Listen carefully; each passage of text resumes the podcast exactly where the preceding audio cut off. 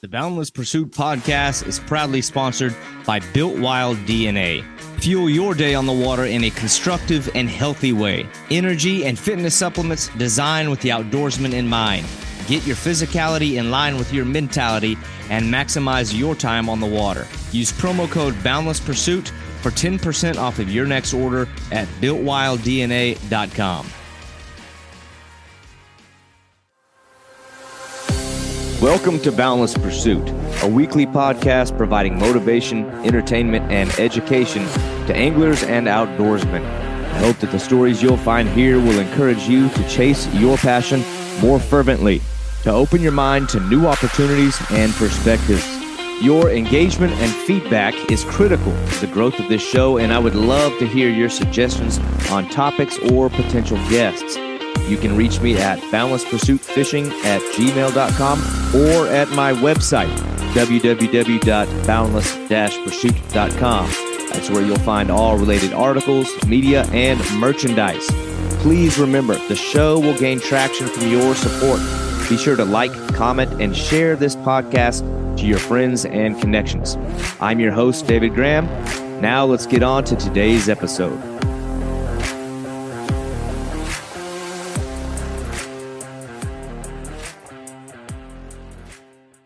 Today's guest is one of the most badass outdoorsmen or outdoors women you may have never heard of. And we've got a very special surprise cameo lined up in this episode from an elite hunter and invasive species control specialist. But our guest, Erica Haller, is as real as they come. And her experience in the outdoor space is very hard to match, having spent time as a park ranger in a wide spectrum of ecosystems from law enforcement in Colorado, the wilderness areas of Southern California, the volcanoes of Hawaii, Glacier Bay National Park, Yellowstone, and right in my backyard, Everglades National Park. And you're talking about a wide range of experience from law enforcement, first aid, education, the various tasks of park management in almost every landscape and topography that this country has to offer. And very uniquely, she's involved in the falconry program here in South Florida, where she trains and handles various raptors. And her videos of handling these birds, providing airport security and safety, is really what drew me to her Instagram page. And that's where you get to see some of her day to day handling of these incredible animals. And now,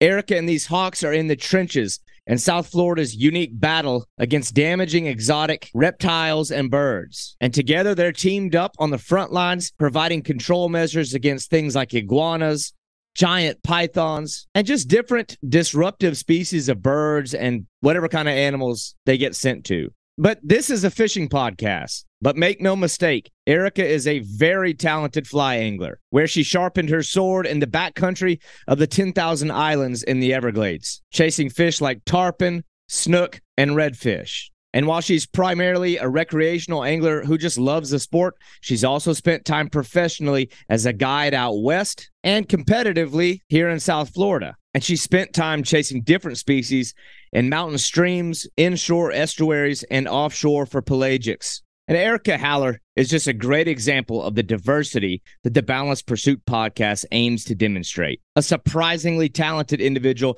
that I know you're going to enjoy listening to and learning from. This is Erica Haller featuring Lilith the Harris's Hawk. But anyway, Erica, after all the trials and tribulations of of getting you on here, all my I apologize for all my technical difficulties. I'm I'm not Mr. Uh, computer guru here, but I, I, you know, we bragged. I bragged too much about having a perfect record of no technical difficulties, but uh, um, I appreciate you anyway taking some time out of your busy schedule. I am a very close watcher of your like social media accounts because I, I I love the stuff that you do. You're probably male or female, one of the most like dynamic outdoors people that I follow because of your experience. Yeah. Like, uh, and obviously, we're gonna try to cover as much of it as we can, but very expansive, like experience in the outdoors, um, doing park ranger stuff. And eh, uh, if I leave one out, let me know. But like Hawaii, Colorado, Alaska, Florida, California, North California. Carolina.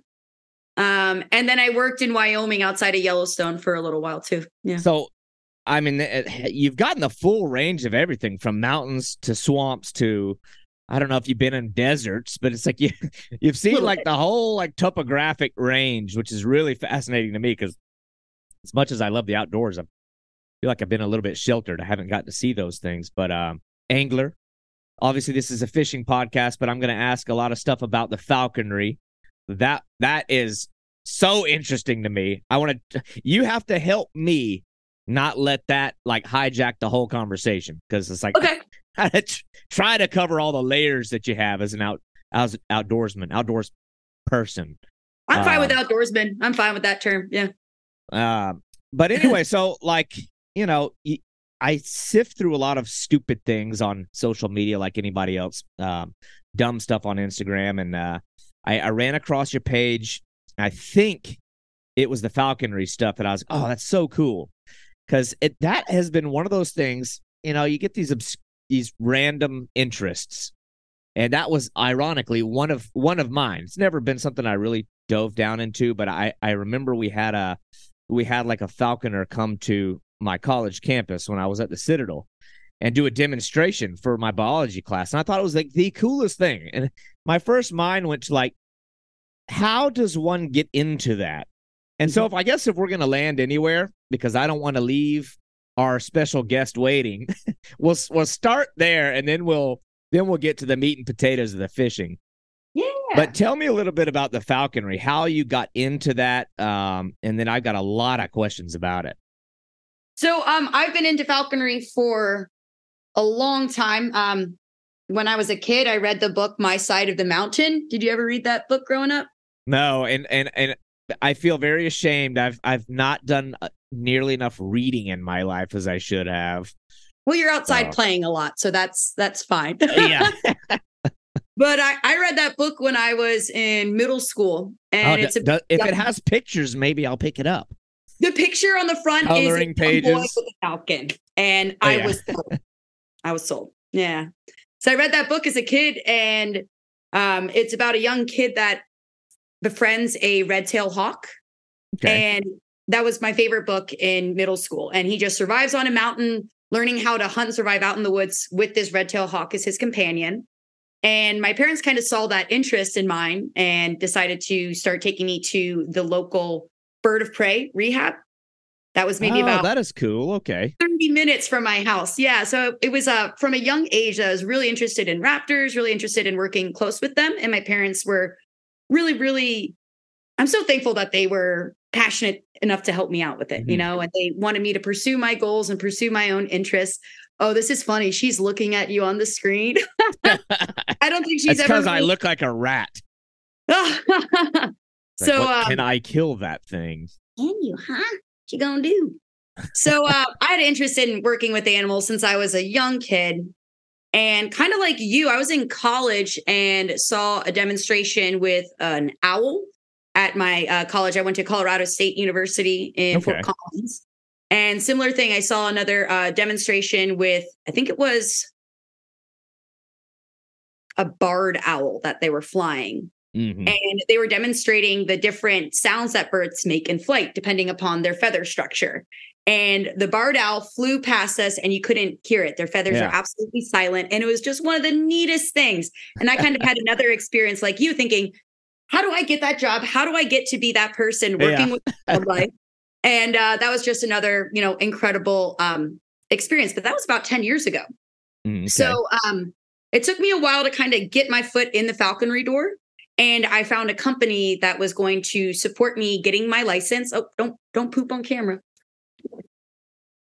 I found a company that was willing to support me uh, with my license and willing to support me with feeding my hawks, maintaining them, keeping all the supplies and things like that. And it's just been a marvelous, marvelous thing that I've turned into a career. It's been an interest of mine for years, and now I've been able to make it um, a career choice as a, an abatement falconer.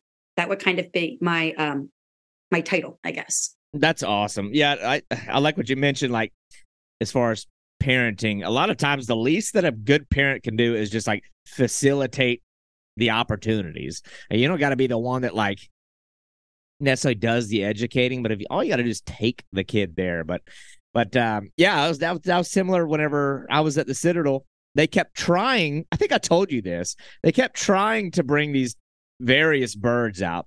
Um, gosh, I've like I forgot what all they had. They had different kinds of owls. They had like some type of vulture. But on mm-hmm. our campus at the Citadel, we have like these. They were like the campus mascots because like on our parade is a military college for anybody who doesn't know. So it's like a parade deck.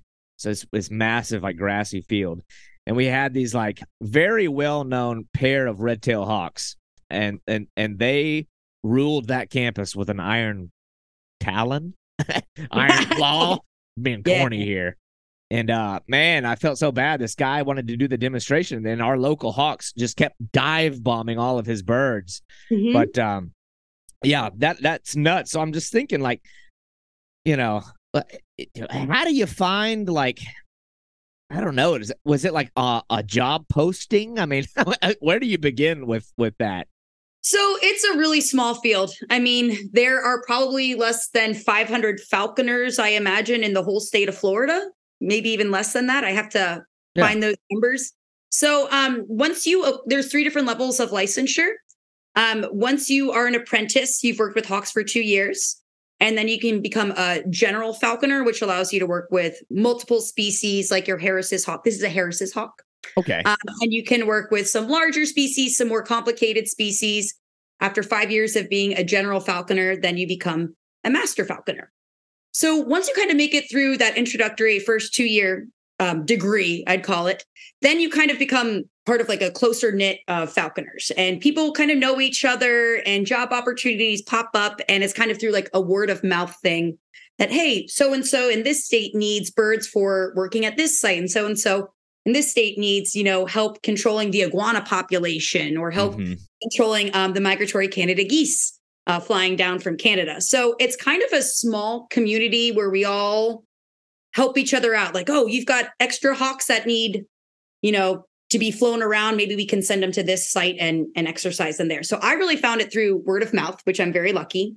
And um, yeah, I got the job a little over a year, a year and a half ago or so and it's been a wonderful career. Now, that, because I get really interested in like what they do, because like to, to make it clear, and I guess I need to establish this. Anybody that's listening, like just the audio, like you're hold, you're actually holding a. Uh, I already forgot the name of it. You're holding a hawk. So if you, if you if you want to see how impressive this thing looks, uh, you'll you'll have to check out the YouTube version of this. But uh, so I I mean that's pro- got to be the, the best cameo I've had. Some, oh God, I just I just attacked the camera. uh, but um, but to be clear, these these things aren't pets. You know, it's not. Um, and I'm sure that there's a good bond and a good relationship, but they they serve an actual purpose, and that's where I get real interested because it's easy to look at that and be like, oh man, what a cool thing to have for a pet. Um, you know, but but but it's something that's needs to be working. It needs to be, I'm I'm guessing, stimulated. It can't just sit in a cage. It's not like it's not like a it's not like a, a parakeet that sits in a cage in the corner of the house and repeats your words and sings songs and it's fun to play with. Like this thing is actually utilized for a purpose. And I know I I've watched your stuff, so I'm at least a little bit familiar with some of what it what the Hawks are used for. Uh, but maybe just give a rundown on like job assignments. Um, because I've seen you at like, I guess we'll start here. I've seen you at like airports, like consistently at airports. I'm like, what what is that about? To like clear the runway of birds that could like strike the airplane, I'm guessing. You hit the nail right on the head. Yeah, that's kind of where we got our start with using falcons to control uh, birds like seagulls, like crows, grackles, um, any sort of like migratory bird that can end up down here in Florida, chances are they might be attracted to an airstrip. Okay. Think about all of your airports that have, you know, food sources all around them, dumpsters full of food. Mm-hmm. And then um, there's also lots of uh, abandoned hangars and areas around airports where those birds can find quiet areas to nest. And then they have a really easy food source at some of those dumpsters in those airport areas. Yeah. So birds will fly through, they'll stick around at those airports for a couple weeks. Sometimes they'll try to stay around for months.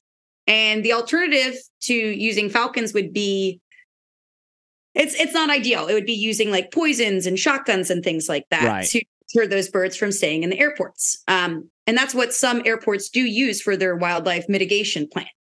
Now, we got a call maybe about 15 years ago. Um, airports wanted to look into other methods of controlling those seagulls and controlling um, those shorebirds that would show up. And uh, this has been a practice going for, I don't know, 30, 40 years using falcons around airports. And we got a contract in, I think, 2008 or something like that. And we go to these airports three or four times a week. We have their staff drive us around all the taxiways and we're in constant communication with the uh, control tower. The control tower saying, "Hey, we got a flock of seagulls coming in from northeast at this directional heading. They'll let us know where they're coming, where they're landing. We'll drive off to that side of the airport, and I'll let her fly and chase after them." And by doing that, we're establishing in the minds of those seagulls, in the minds of those pigeons, we're telling them, hey, a hawk lives here. There's a hawk mm-hmm. that lives at that airport. You want to go far, far away take your friends and go find somewhere else to call home. So we'll fly her around that airport for three or four hours a day, constantly chasing after the same group of birds. We'll kind of push them farther and farther down the airstrip.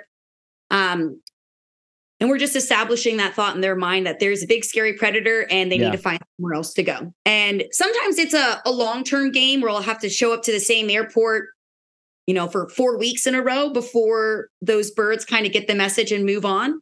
Yeah. Other times it's been, you know, maybe one shift there and we'll fly the hawk around and those birds get the message and they're gone by the next day. So some days can be super successful, others not so much. Um, but it's all just sort of a, a long term game. Yeah. Right. And uh, like, I guess the other thing I wonder about is like, what is stopping?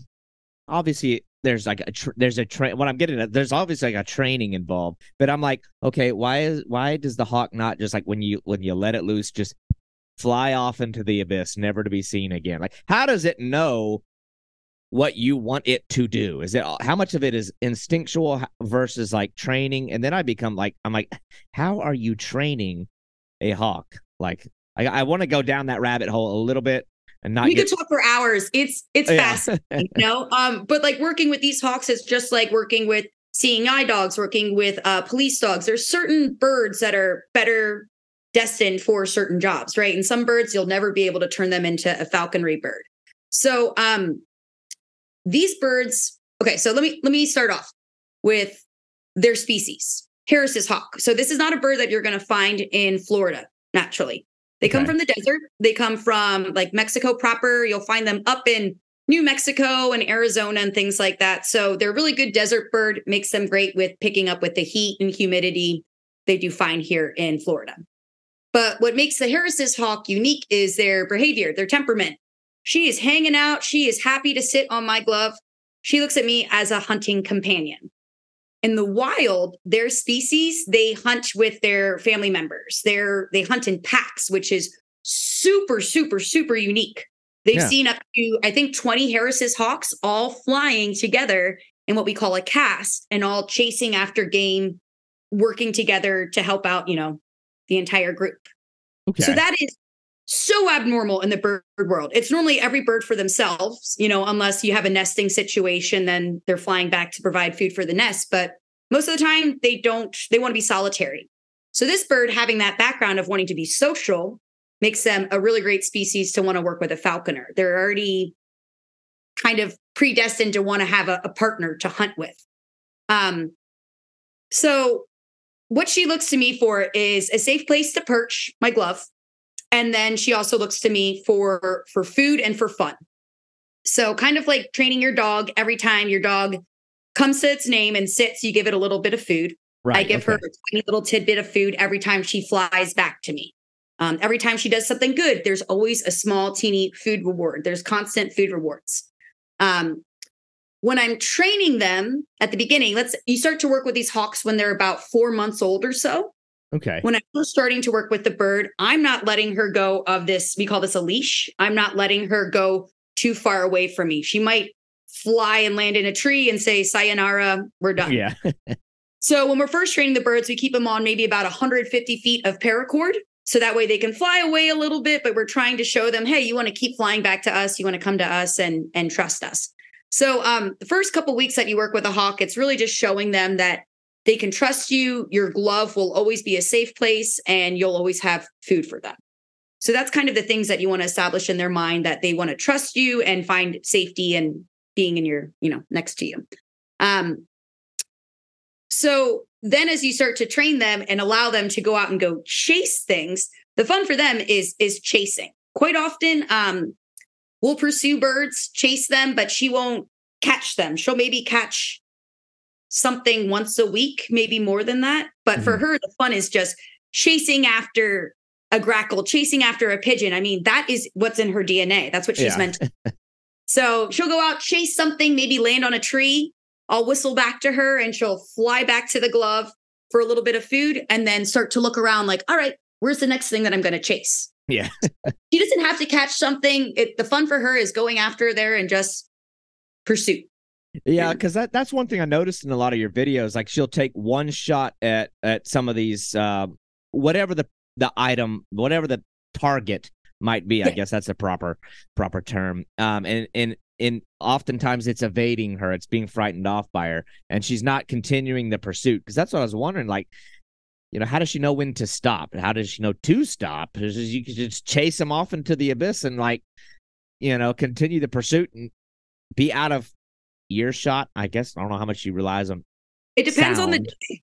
It depends on the day. Sometimes she's um Sometimes, like our first uh, slip, our first flight of the day, she'll go chase something for 300 yards and will not give up. Yeah. um, other times she'll see something. Maybe she's already chased after eight or 10 birds. Maybe she's getting a little tired and she'll just know, ah, that bird's a little too far, a little too fast for me. And you can tell she just knows when to when to give up and she'll circle right back to me. So I think she she kind of knows what she can handle, what she's capable of. But um, besides just chasing birds to keep her training up and to keep her motivation, keep her drive and her speed up, I also have a drone that I'll have her chase. Okay, because I was going to get into the drone thing because I knew oh, at least in some areas, uh, for some, in some capacity, I, I had heard of, uh, of of hawks being used specifically for like I don't know if it's like for security reasons or or whatever to to take out drones. I didn't know if she was oh, doing that intentionally. drones. I saw that with an eagle being trained to attack a drone and drop one, right? Is yeah. that what you're to? I think so. I don't know if it's like at military bases or something to stop like spying or whatever the case may be, like specific training.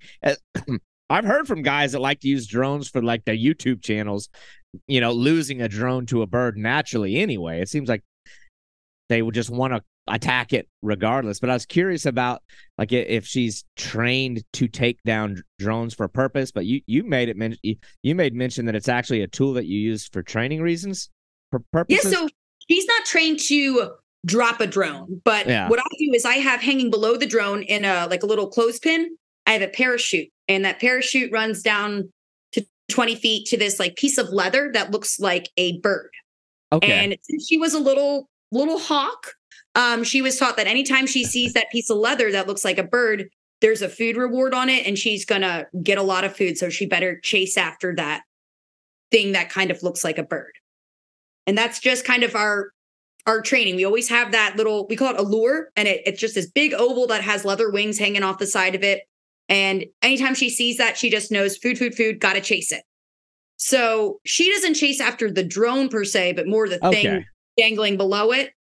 And I'll uh I'll fly it away from her. I'll have her chase after it just to get her speed up and to show her to continue to to chase after yeah. things. Yeah, because I, didn't know. I mean, I don't own a drone, but I, you know, it's like it's got a series of spinning blades and propellers. I was like, I would think that that could like cause an issue, but um, yeah. So obviously, you know, airport security or for safety purposes to stop and prevent there from being bird strike or whatever in an airport, you know, I, I get that.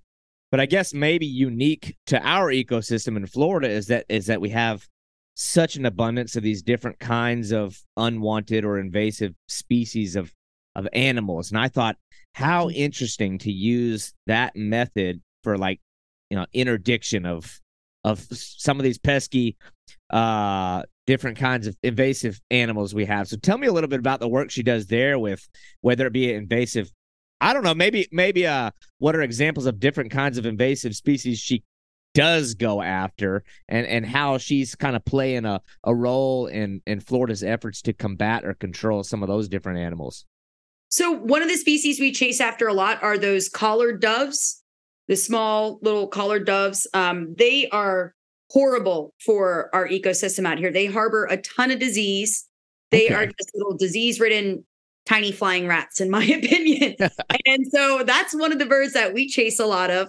And then um, let's see, also our uh, our crows, our fish crows, and our American fish crows they are really good at scavenging and distributing. Uh, well, they're a native species, so I wouldn't, you know, group them in there with that invasive species harassment. But mm-hmm. um, they uh, they're really good at spreading waste and medical waste and diseased th- just things out of uh, landfills or other areas where we work at besides just airports and we'd mm-hmm. like to uh, chase those crows out a lot of the landfills to prevent them from distributing food and scraps and things that should remain inside. Now, now I would be worried about crows fighting back. Like, like I don't know. I would think like a. I mean, I, again, I don't. I'm not up on my bird knowledge, but you know, you crow is like they seem like they're like in a posse, like in a gang. I'd be like, as is there a concern about some of these animals, like propensity to defend themselves or or to go on the offensive? Have you ever seen um small little grackles chasing after like a red-shouldered hawk or like you'll see eight or ten small yes. little birds all bouncing and they'll like ride on them. They're like I've seen them riding uh, them.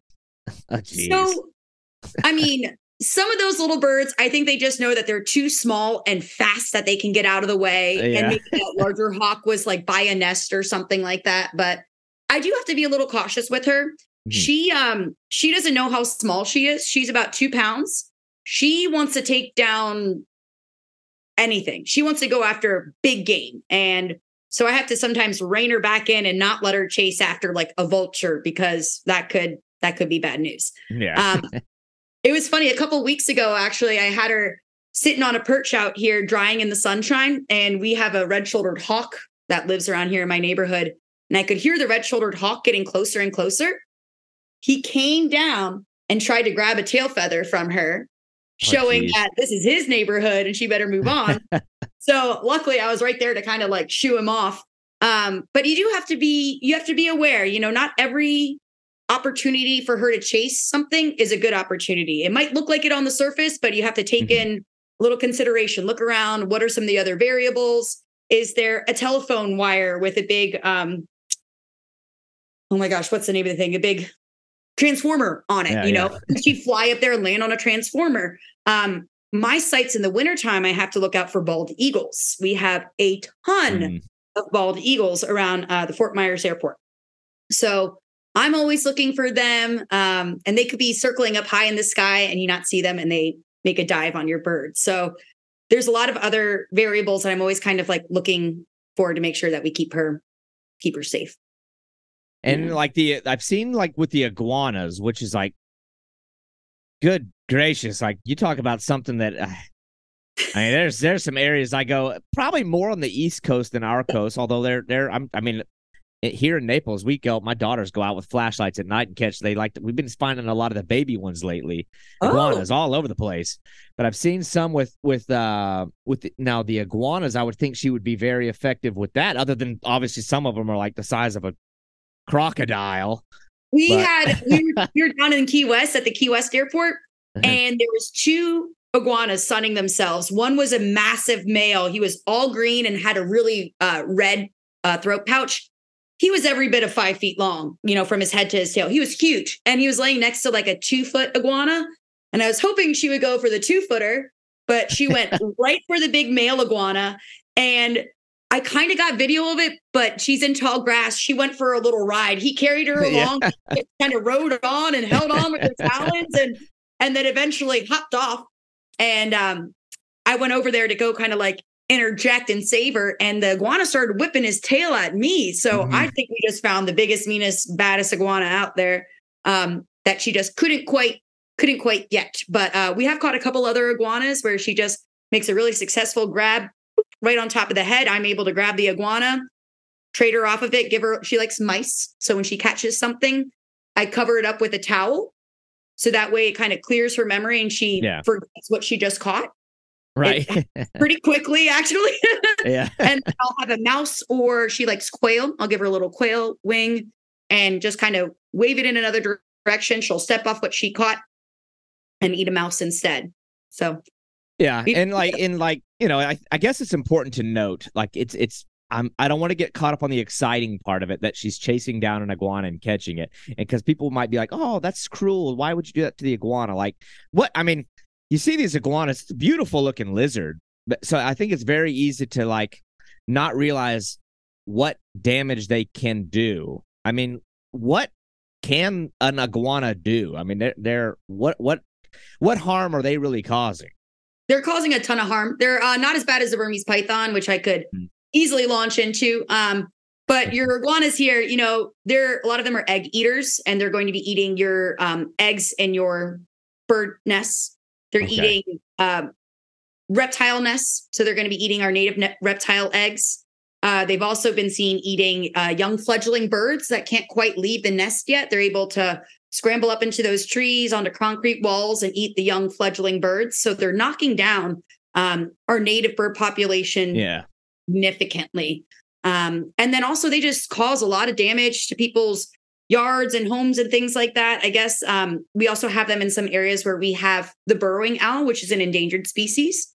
And they've been oh, going into burrowing owls, burrows. So, um, you know, a couple other animals that we got to protect over the iguana. Yeah, because uh, I know uh, there's been times where I was fishing around like Lake Ida or just some of the canals over, especially on the East Coast, where where they're just like all over the seawalls. They're just like lined up along the seawalls, and it immediately got me to thinking like, you know, you know that they're digging, and I'm like thinking like, I mean, my old house, not my new house, we were on the water, and it was like seawall maintenance or like getting seawall restoration and, and repair is not cheap.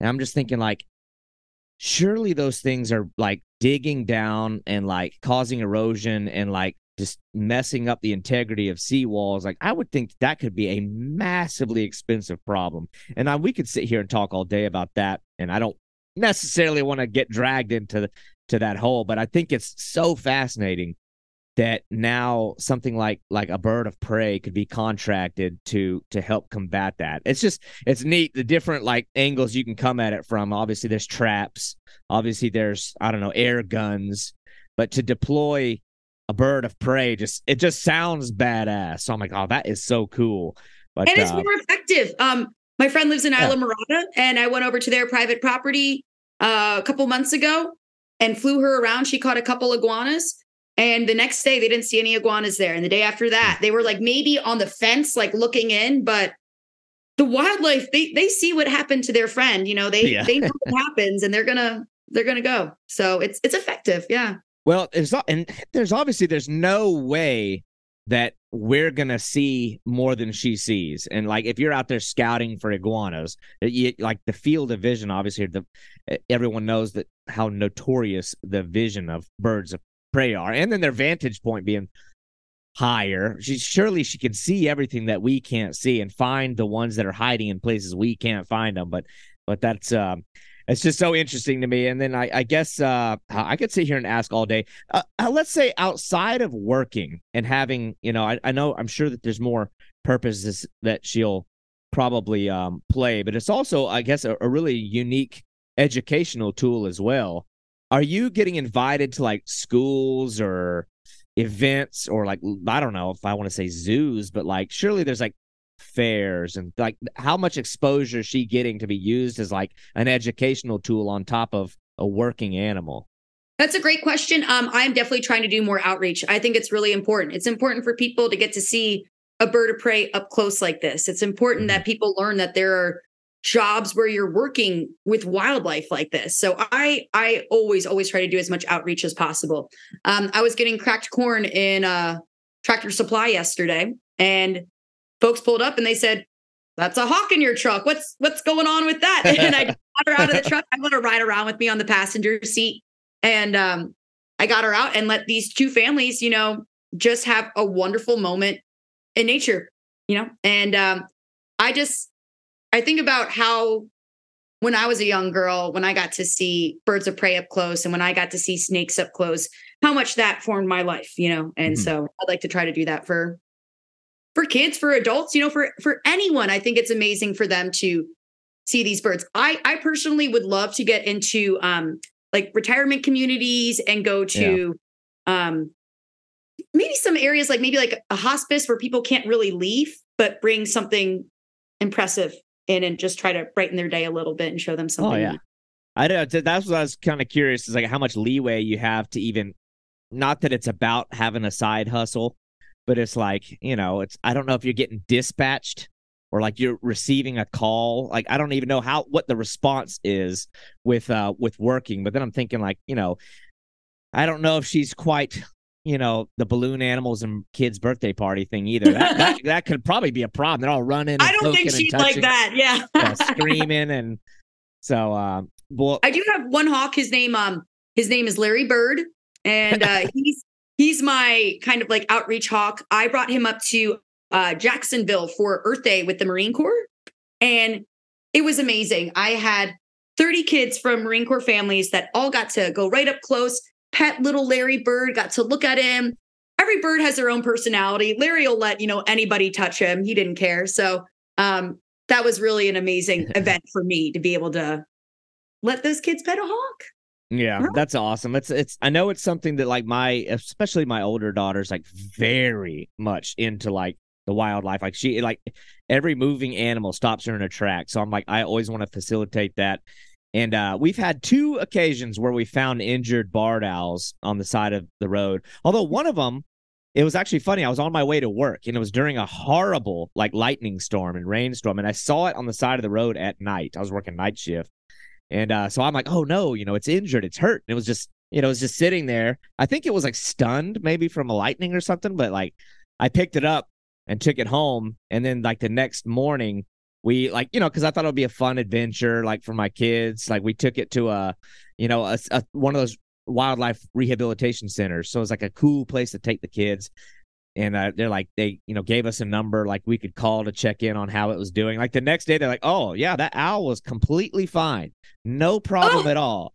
I'm like what? How did i pick it up? Like there's no broken bones. No i guess it had just gotten kind of like discombobulated from the storm. I don't know. Like I wrapped a blanket around it and stuck it in my Jeep. I, I I'll admit, like, I thought maybe I had made a big mistake because that thing jumped up on the side of like the passenger seat and was like looking at me and making this like terrifying clacking noise with its beak. Yeah. I'm like, I'm, like, mm-hmm. I'm about to get attacked. While like, driving, what do I do? I was like, I think I just messed up. Like, I think I just, what have I got myself into?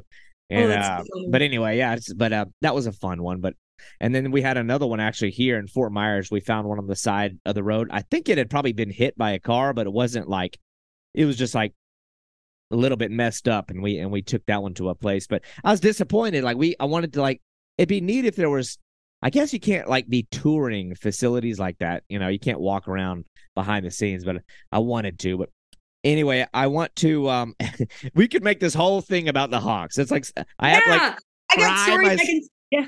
But I'm sure I don't want your arm to get tired, your hawk holding arm to get too tired. I have to use for four hours uh, when I'm in an airport.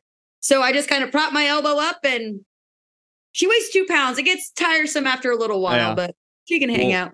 We'll we'll slowly move away. I may bring up the hawk a few times uh between now and then. So I don't know if you need to like set her to the side and we'll kind of we'll kind of uh transition to other things because there's a lot more to you as just an outdoors person than um than just uh falconry. But I, that's mm-hmm. such a unique one. I'm like, we got to start with that because that's like, you know, I I can hear fishing stories all day, but when's the next time I get to get to talk to somebody that gets paid to sic a bird of prey on an iguana? Like, can't make it.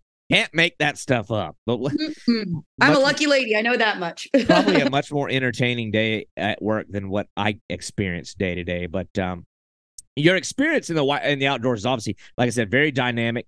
Uh, it's, it's very unique that you're getting to do these things. Like, uh, you know, Eh, we'll gloss over the python thing. I've got another guest that's like another python hunter, and I like to do the. But I also know I've seen the photos of you wrangling these giant pythons. So it's like you're wrangling pythons. You're you're carrying this bird of prey in your vehicle and pass like straight up riding shotgun. I mean, it, I got to encourage anybody to check out your your Instagram and stuff like that because it's just like I don't know how you've not become like this viral megastar. Not that that's like, you know, not that that's important, but I'm like, it's all uh, awesome stuff. Um, so it's like a lot of Florida man stuff, Florida woman stuff, Florida person things. Are you originally? Yeah. You're not originally from Florida though, right? You went to university. So how did you end up here? I guess I, I got to know that.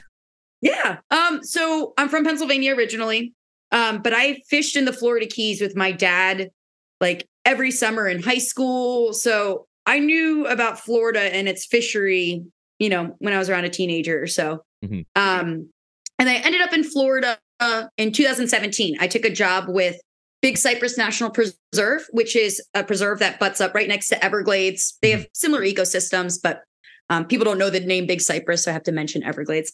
Uh, so I took a job there right after Hurricane Irma, doing environmental education, and okay. I would take every sixth grader from Collier County on a swamp walk through Big Cypress, and we would identify trees, we'd identify um, fish we would go you know netting in the water id fish yeah. water quality studies do weather studies and things like that. So i started showing kids how amazing this ecosystem is in florida. And and doing that i realized you know yep this is a place i'd like to call home and and live here for a while. So i i got that job on a whim. Um and yeah i'm i'm really glad i took it and and came yeah, out here. I think I saw somewhere on one of your pages your your like self-proclaimed title is like uh professional pointer at of things. Yeah. I was like, I was like, well, that's a hell of a job. Like professional. I guess I should change that. When I was a park ranger, I always said I had to point at stuff. I was always pointing there, look there, look there. Um.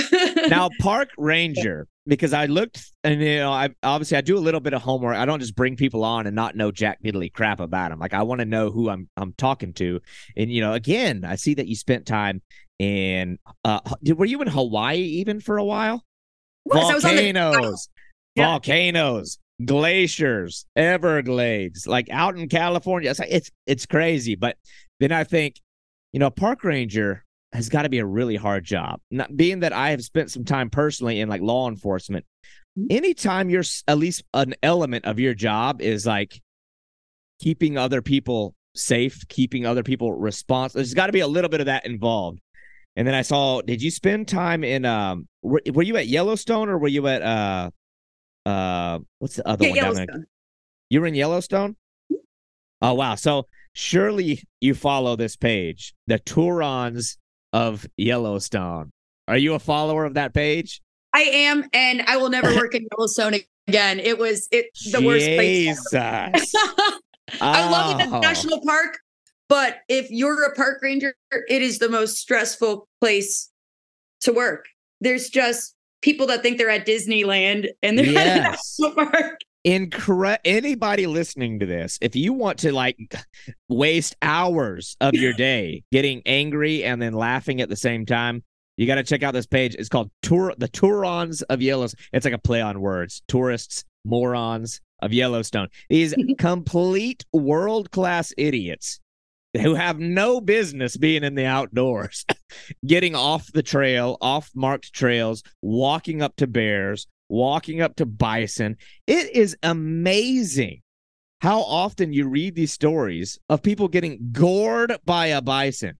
Like it's it had to have happened 20 times last year. I'm like, this is how is this happening? These idiots with their phones out, like taking a selfie with them. Like, so you surely you don't have any st- firsthand accounts, do you? Like any, you got any good stories of like getting a front row seat to somebody nearly killing themselves to be, get think, get a good selfie? Oh, I mean, there's so many at Yellowstone. I saw people off trail walking by the hydro by the uh, geothermal features every day. Yeah. Every day. Hang out by the boiling hot, scalding water. yeah. The ground is so unstable. They're like, I'll just go off this little boardwalk and and walk over to this crack that's glowing bright blue and red and has steam radiating out of it. Why would you want to get any closer to that? I I don't understand. Um, yeah, I ran into a lot of Tourons. I think I might have submitted a video or two. Uh, It was it was overwhelming. Yeah. Uh, I think the worst incident was in Hawaii when I worked in Hawaii and there was an active eruption going off. Kilauea I, had I knew erupted. it.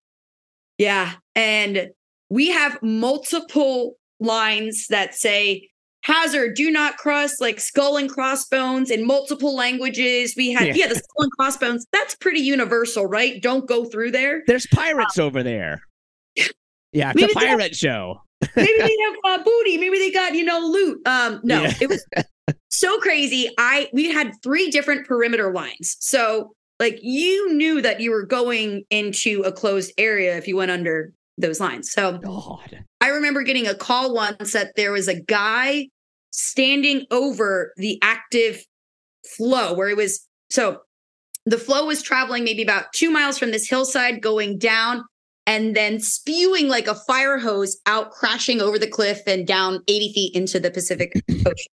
So this guy was standing taking video standing on an unstable cliff watching molten hot rock from I don't know 100 feet away from him just get thrown into the atmosphere. He was in the most unstable, unsafe area ever. Ugh. and myself and two other officers had to go out there and we're yelling at this guy using our bullhorn, telling him to get back. I didn't want to get any closer to him and risk my own livelihood. Do they Um, train hawks to attack people? Like, geez. Yeah, right. Go we should for the eyeballs. drop a message. Get out of here. yeah. So, snatch um, his stupid iPhone out of his hand. That was the worst. Yeah. That was the absolute worst. And then I remember the guy walking back out of the closed area and he just had the funniest look on his face. Like he didn't think he had done anything wrong. He he was just getting, you know, good good video for his Instagram and it just it infuriated me. Yeah. I'm not surprised at all, though. Like, you know, I, I mean, you're constantly reading these stories of people who fall to their deaths off cliffs because they were they got too close to the edge of the canyon for a selfie. and but it's um, these things too. yeah, it's Our phones, crazy. you want to document everything, get too close to the edge. The I just saw a video of a gal that fell 80 feet down a waterfall. She walks up to the waterfall to take a video and it's slick. There's moss growing on it. You and I would know not to get any closer to that waterfall, but she wanted to shoot a video and goes sliding down the 80 foot waterfall, breaks a bunch of bones in her back. And like, why are we doing this for social Do it media? for the gram. we do it for the gram. I'm sorry, you Ah. can cut this whole part out. I know it's a rant. Um, but no, yeah, no, this is this is good stuff here.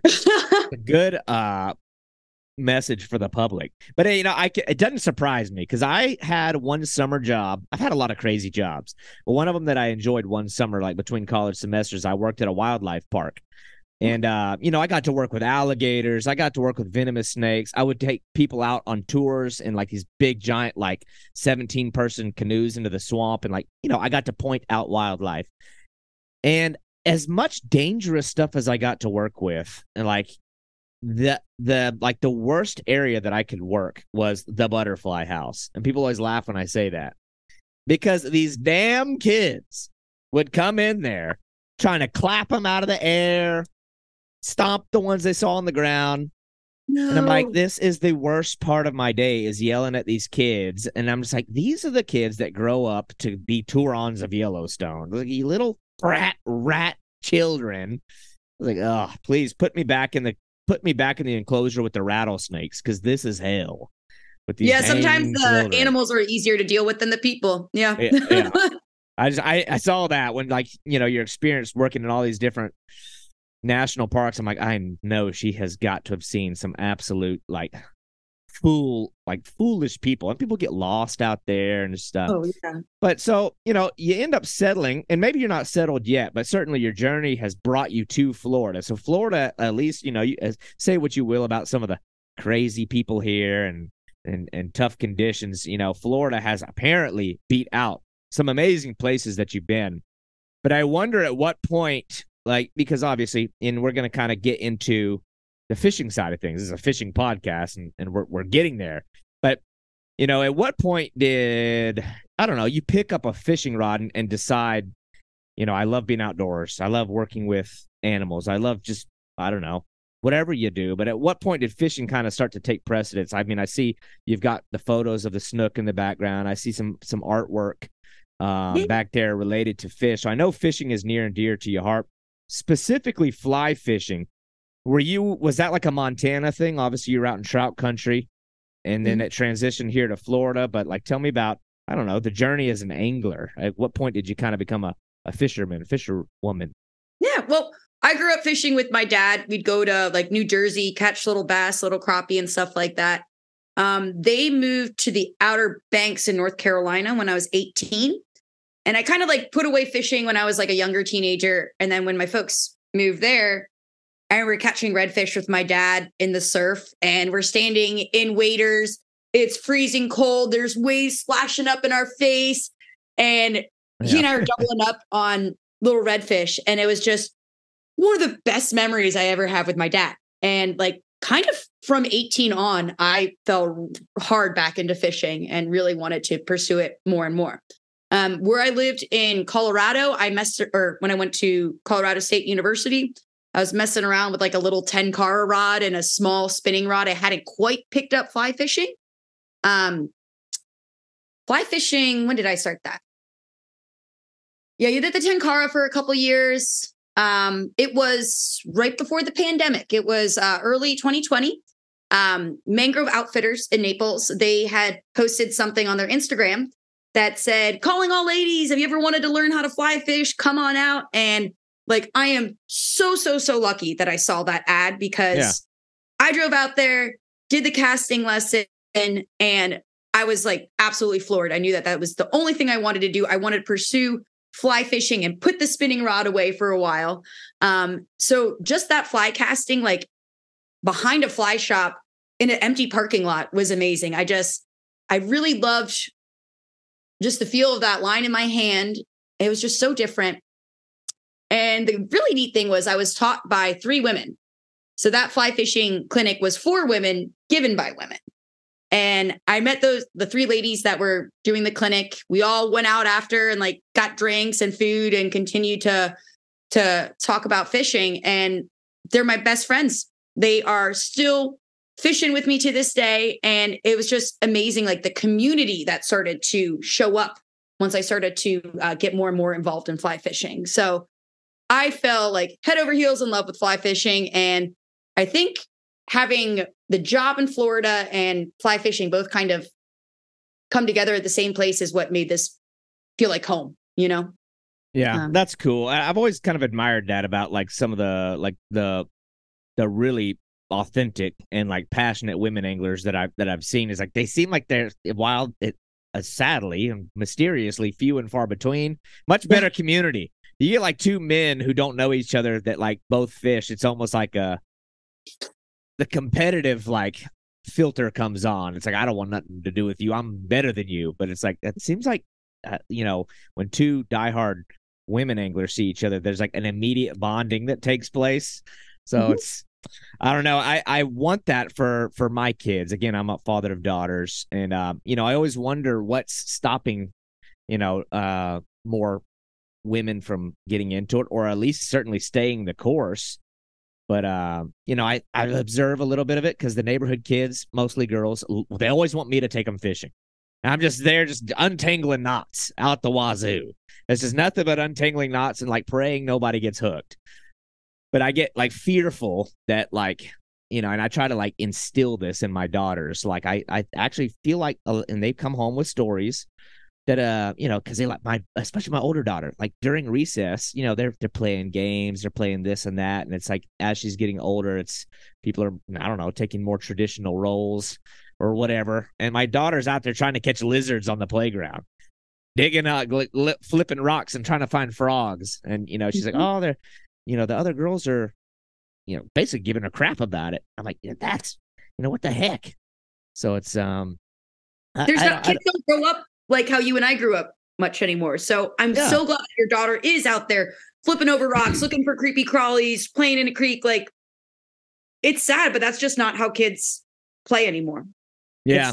Well, I think when there's enough, it, it's what's funny is she tells me about the boys that are like squeal and get yucky. And I was like, well, you know what? There's a lot. If I don't want all those voices in her ear to like stop her from doing things but uh you know i think for people who wear it's an inherent interest whether they get away from it for a while it's like it always kind of circles back So, um, but anyway, it's like I, you know, to make it clear, like you're you're like a real fisherman, like a real angler. I look through your stuff, I'm like, man, especially with a fly rod, like I guarantee if if like there was a competition, like out in the middle of the ten thousand islands, it looks like that's where you spend a lot of your time. I'd be interested just in the, it, I'd be interested just in the ten thousand islands as a fishery.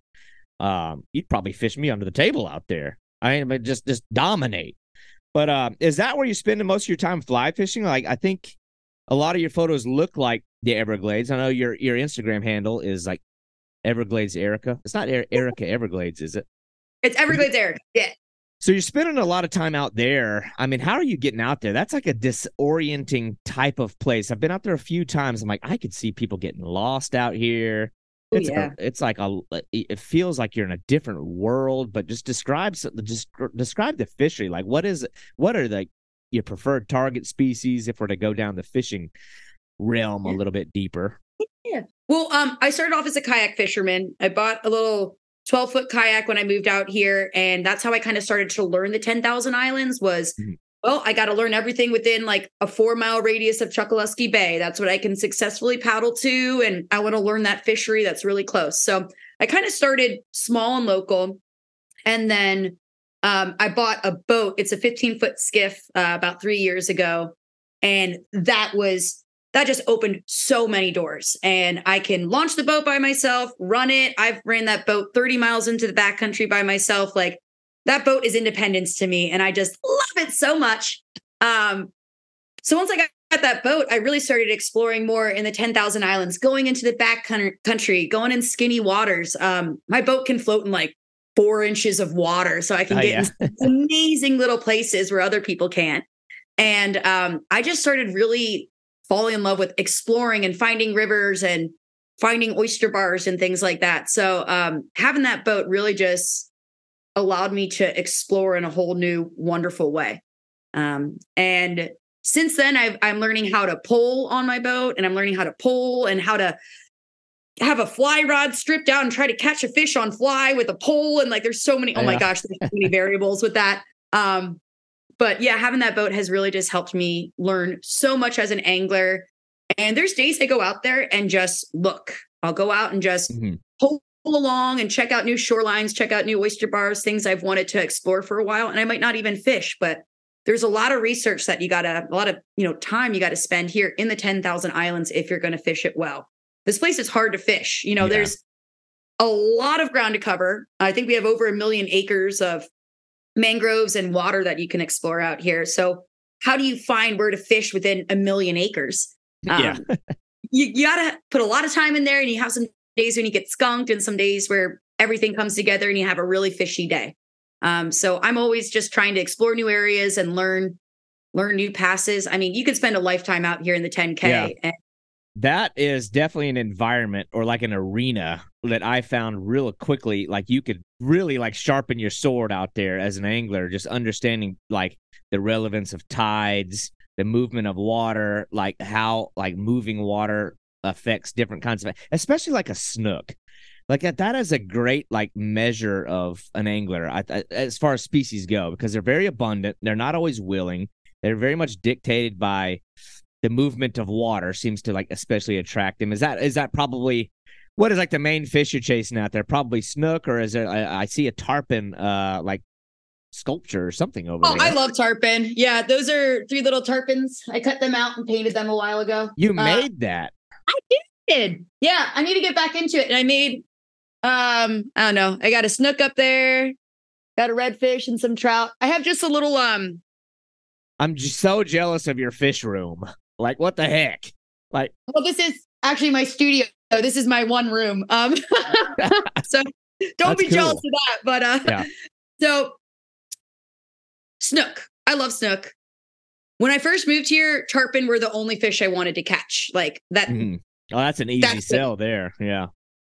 Well, I was very spoiled where I lived in Big Cypress. Um, we had a canal that ran on my backyard.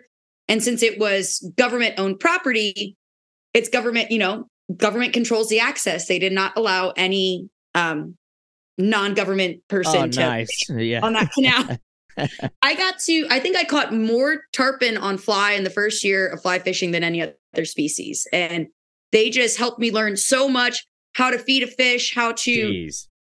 how to, so you know, keep them you, on, how to bow to the king. And like, yeah, you, I'm you learned how to fly fish by chasing tarpon. Like amazing. Babies, babies, That's a like well, still like yeah. Well, geez. Well, yeah, a lot of people like, oh, I started with bluegill at golf course ponds. You start with like one of the most premier, like globally pursued species targets on the fly. yep. I mean, everything gets easier from there, maybe uh, to a degree. I guess debatable. I'm not much of a fly fisherman myself. It's some I know how to do it. Something I should do more often. But uh, yeah, that's crazy. So you started with tarpon. Now, have you graduated on to like the big boys, like the bit the bigger one, like the big ones. I eh, I've been in Florida for five years, still haven't caught. I still haven't caught a big one yet. Yeah, um, it's a dang shame too. Well, they are a tough fish, and you know, like I think it's fine that it takes years for that accomplishment to happen. I mean, they're a tough fish. They're a tough fish. Sometimes it's fun just to have them roll at your fly, or you get them to jump once. Like that's an accomplishment in my book. If you get a tarpon to the boat, you get the fly out, you get your lure out, and you get to look at that fish and you get to see their giant eyes staring back at you. Like that's an accomplishment that if it happens only once every five years, like that's that's amazing. Yeah. Um, so with those fish, I I haven't caught a big one on the fly yet. I think my biggest on fly is maybe like 40, 50 pounds. Um, but last year, my buddy and I we went out fishing all day long on my little boat, on my little skiff. We caught some nice fish, and then a huge thunderstorm rolled through, and I was way too far in the backcountry to run out of it. So yeah. we tucked up under a mangrove and just kind of waited it out. And after the storm rolled out, there was tarpon rolling everywhere. They were rolling everywhere. They were huge. And I casted out um, a little live target. And first cast, bam, I was hooked onto like a 70, 80 pounder, something like that. And that was the, that's the biggest fish I've ever landed on my little tiny boat. And yeah. it was it was an amazing day because I just thought like, oh, are we gonna get hit by lightning? Is this a bad idea? And it just all it was a great reward, you know, sticking it out through that storm and landing that tarpon. So, well, like you seem like a lot of your work. I mean, this is something that you do recreationally because it's fun for you. But then, like on on, it sounds like at least a lot of your experience professionally has been very community driven, educational, involved in the outdoors. Have you like attempted or like do you, have have you done any guiding? Have you thought about like tying those two things together? Do you do yeah. anything like that? Great question. Um, I did try to tie those two things together last year in Montana. Um, I was guiding okay. at a lodge out there, uh, you know, a stone throw away from Yellowstone National Park. So I take people from our lodge and take them into the national park and take them fishing in like the Firehole or in the Madison. And on our way driving through the park, I would talk about the pronghorn and talk about the the bison and talk yeah. about you know our elk and just kind of give them a little informational tour as we made it up to the to the fishing hole. Um, so I was kind of combining those two things for a while, and it worked out tremendously. Uh, worked out really well until the Yellowstone had a thousand year flood that hit and completely Ooh. blew that river out. Did you see that last summer? I do think I read about that. Yeah, that's that's a shame. It was a crazy flood. So that flood pretty much um, put me out of being a fishing guide and put me out of a job for for the summer. So I got to do it for a little bit. Um, mm-hmm. but I would like to do that again. Um, the birds kind of have me pretty occupied right now, yeah. but down the road, I mean, I love education and I love teaching people about fishing and also teaching them about, you know, our ecosystem and why it's so unique and so kind of fragile too. So um I think this winter there's there's plans in the make. Um, I might not be like my own guiding company. I might kind of like partner on with somebody, but there's yeah. there's plans um to start guiding and that sort of thing. Yeah, that that'd be pretty cool. It's just, you seem like you've got like the character for it because that's the thing. Like I know if I was especially somebody new or, or or especially somebody from out of state like you know you almost want the experience especially somewhere like the everglades like it, it's such a iconic part of the country. Like you don't want to just go down there and only focus on some people might want to. People like me would want to like like I want to know what kind of bird that is. What kind of plants are those? Like, you know, you you want the full thing. So I think you would be able to provide that. It's just, I don't know, like seeing your like skill set. I'm like, God, she'd probably be a dominant guide if you ever got into that. I mean, you know, I I see a guitar back there. I see like a wakeboard back there. It's like now you're doing art. I'm like, good lord, jack of all there's, trades. Yeah, there's, there's stuff in the in the future. Like I need I need just to make it happen, you know, um, to start guiding. It's it's a lot with insurance policy and things like that. Yeah. So it it'll happen in the future because it is it's a huge passion of mine. And any friend that I take fishing, they will tell you that I'll just ramble on about the plants and the birds. I'm going to give you wildlife facts whether you want to hear them or not because it this place is fascinating to me. Yeah. So Yeah, be on the lookout. Maybe I'll have a guide service coming up here in the future. Well, you're doing a lot of the fishing for fun. Have you done any like competitive fishing here locally? Any like local tournaments? Any kind of like are are you entering the competitive realm? Yes and no. Um, I've done a couple tournaments and they've never been much fun for me. I just like yeah fishing for the fun of it. But uh, my friend Christina, who is an incredible angler and you should totally interview her and her husband too. They both live in Naples. Um, huh. Christina and Jeff Legutke. Um, I did a tournament with Legutke. yeah, you know the Legutkes, right? No, I don't. I don't. I just was trying to make sure I said the name right. Yeah, I don't know how to spell that, but I'll look them up for sure. Yeah, I'll send you. Uh, I'll send you their profiles. Shout out stuff. to the Legutkes if you're listening. Yeah. um, Christina, thank you for pulling me to all those fish. Uh, she pushed me around on a skiff for six hours um, we had a tournament two weeks ago, and she pulled me to so many snook, a really nice redfish, and we ended up winning biggest snook and biggest redfish on fly. That's two women. awesome. Yeah, it was great. Oh, that's even better. Yeah, that's cool. Oh yeah. man, the, the fly fishing so, is really neat. I guess I, I, wrote this down as corny as it might sound. It's like, oh, well, this is kind of like this is where my mind goes. I'm like, mm-hmm. how many hawk feather flies have you tied? Um, I have two hawk feather flies that I've tied from one of your birds. Yeah. Oh, yeah. that's great. Because they have all different kinds of feathers. They have yeah. they have their feathers on the outside that are pretty tough and strong, but the ones that are more like soft and kind of downy below, mm-hmm. uh, those are almost like an ostrich feather. And ostrich feather is common material, so you can kind of use the little barbs and wrap them around flies. I'd have to I'll send you a photo of one. Like I know I got one around here somewhere, but yeah. I've- I was like right as soon as I knew that you, I, I, you know, I know just from looking through your social that you do a little bit of your own fly tying. Obviously, you have an, an artistic side to you, but then you have like a free source of feathers, whether it be your hawks or what they pluck off of pesky airport birds. Like mm-hmm. surely she, surely she's tying flies from like her own hawks feathers, but it's like. Um, and I've, I've tied a redfish fly from my own hair before. I talked to actually my episode. Well, this is like the timeline's getting all thrown off, but I have uh, my, my podcast next week is with this musky fly fishing guide. He's got like this long hair and this big beard. I was like, in a bind, have you ever tied a musky fly with like your beard hair? He's like, yes, I have. I was like, it's like common sense. You know, I think about that stuff and I'm like, I'm a fisherman. So like I think of everything through like the, the lens of an angler. And I'm like, as soon as I see you training these birds, I'm like, I wonder if you could train like an osprey to like go get you a nice fresh mullet or like can, can they be trained to find like bait pods for you or is this like now i'm venturing into stupid territory now now nope, i'm venturing you, into the nope, nope you are probably the hundredth million the hundredth person, that, that has to be that. So you're not alone. And i think that's a great way that people are trying to you know connect the dots. Like well she likes birds. She likes fish. Like how can they work yeah. together? Um, as far as i know no one's ever really been able to tame the spirit of an osprey. Uh, most of these hawks mm. if they capture something what they do is they land with it. They're going to land on the ground. They're going to land on a tree and sit with it. That osprey flying away by. They're taking their their ladyfish, they're taking their mullet away with them. They don't quite often land in the water and sit in a tree and perch. So I don't know. It's something to think about maybe down the road. Maybe I can try to work with an osprey, but from yeah, what I've you, been researching is not really you can pioneer it maybe. Who knows? Yeah, I hadn't seen anything like that. I'm like, mm, just gotta ask. You know, you, you observe them all the time, dive bombing, grabbing fish, and you're just like, you know, huh, I wonder if, you know, where in like Tibet they're like got their golden eagles catching wolves and stuff.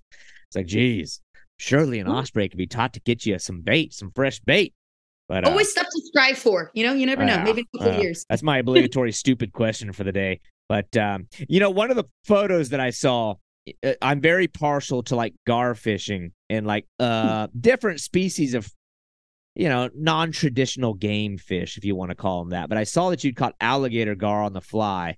I'm like that is awesome. Was that like intentional so awesome! Yeah i was like is that where was that? Louis that had been like louisiana or texas yeah or that was louisiana. Where? yeah. Uh, i'm guessing you were chasing redfish and just couldn't pass up the opportunity but chasing redfish and then my buddy was at the front of the boat and i was at the back of the boat standing up on his big tall poling platform and i saw what looked like you know, a log in the water with light fins. Like, well, let's see if it'll hit something that moves in the mud. And I just stripped it in the mud a couple times and it hammered that thing. But I was scared I was going to break off on it. So we got him to the boat real fast. He was still green and really fresh, but it yeah. was it was awesome. Yeah. That's a cool one. That's like that's like a topic. I, I need to like find somebody that specifically like fly fish for alligator gar because like you know, I talk about it all the time, and it's like very ignorantly people uh, kind of like categorize them as like a big, dumb, stupid, like meat eating fish. I'm like, no, you can catch these things on the fly. You can catch these things on a lure. They get eight feet long. Like, what's there to not like? But um, I saw that and immediately became envious and jealous. I'm like, oh my gosh, she's freaking caught a dang alligator. That's like bucket list stuff for somebody like me. Oh but, yeah, uh, I'm going back in a month, and I'm so excited. I want to go go look for some more big alligator gar out there. Oh, yeah. that's geez, I'll have to be watching that. Well, uh, yeah, that that's freaking. But cool, you'll be but... in South America, so you'll be you'll be doing plenty of fun stuff, right? Oh yeah, I didn't know if I let. I guess I I've, I've let that out of the bag. By the time this oh, releases, oh, I will have already been. But uh, I'm like Mr. Paranoia. Like when it comes to big trips, I'm like, I don't want to let anybody know. I'm gonna jinx it. If I talk about it, it's gonna like be a blowout. I've already let. Don't worry, I've already let that one out of the bag. So okay. if I fail, it's entirely on me. So anyway, um, yeah, I I don't know. It's like I don't want to eat up all our uh, our time with all the crazy stuff that you that you do. I I hope I've done you service here. You know, like all the stuff that you do, whether it be, you know, working in all these diverse ecosystems, what you do for our ecosystem, both as like an educational steward, the work that you do with the hawk, entertainment value. Just if you just want to, you don't even need to learn anything. It's just entertaining to watch. I called it. I called your bird uh like a drive-by assault bird. Uh, I like that. I like that. Oh my god! It's like an assault gun. Now you got an assault hawk those videos are like some of the most badass things on the entire internet. Like, this is so awesome. Like, mm-hmm. so I encourage anybody to go to your pages to check out the awesome fishing stuff. The the hawk in and of itself could have its whole page, whole star attraction. But um, you know, I always kind of in the same way. I want to direct people to to see your things because it's like that's where they're going to get the real motivation from. Um, and it was awesome to learn more about you. You know, you can sit there and I can I can look at all your cool pictures and photos, but you know, you want to you want to hear from the person like where the passion comes from and and things like that. But somebody that wants to see some of your things, how can they get um, a hold of you? How can they find you? Whether it's Instagram, whether it's whatever. Yeah, probably Instagram is the best. I would say. Just have them follow me at Instagram, uh, Everglades Erica, and then y'all are more than welcome to send me a message, ask me questions. Like, I love talking about falconry with the online community. Um, there's definitely people that are more experienced than me, but I am more than happy to field, you know, their questions and kind of get them just more excited about what falconry is. So anybody, you know, send me a question. No question's a dumb question. And I'd look forward to talking to folks about falconry, fishing, pythons, the glades. Instagram is like it can be an incredible platform to make great connections and make new friendships. So that's what I try to use yeah. it for. Well, more and more, it's becoming a place where you have to really dig through a lot of silly, dumb stuff to find the real ones. And I think that mm-hmm. if anybody goes and checks out your stuff, they'll quickly realize you're one of the real ones. I appreciate your time. I feel I I, I was like the whole time I was like rushing, like I I got to be the one that that like gets her on their podcast. For you've been on a few of them, but I'm like, I got to get her on here because this stuff's just gold. You're like, I don't know. It's, pure entertainment, but um, awesome stuff. So, Erica, Everglades Erica, anybody listening that wants to go check it out, you will be entertained. You might learn some things. You'll see some cool fishing stuff, some cool wildlife, some great photography, some great landscapes, the hawk stuff. It's like the whole range of awesome internet uh content if you're into like real good like authentic cool stuff that's one to check out. But uh erica i appreciate your time and uh maybe you can let let the hawk out to stretch its wings for a little bit before night night time. Yeah girl. Yeah this is lilith or i call her lil killer that's her her hood name. Lil lil killer oh that is awesome. Yep so Lilith, I, am sure she's got a few videos and photos out there, and people got to check it out. But Erica, I appreciate your time. Thanks, David. It's been a great day. Yep, absolutely. Have a good one. Thanks. Thank you for listening to Boundless Pursuit. Tune in each week as we bring stories and insight from uniquely talented anglers and outdoorsmen. And if you enjoyed this show, I want to hear from you. Be sure to leave a five star review, as this is going to drive the growth and exposure of this show. And if you have feedback or guest suggestions, I would love to hear from you. And you can reach me at boundlesspursuitfishing at gmail.com. For all other collections of media and contact information, please visit www.boundless-pursuit.com.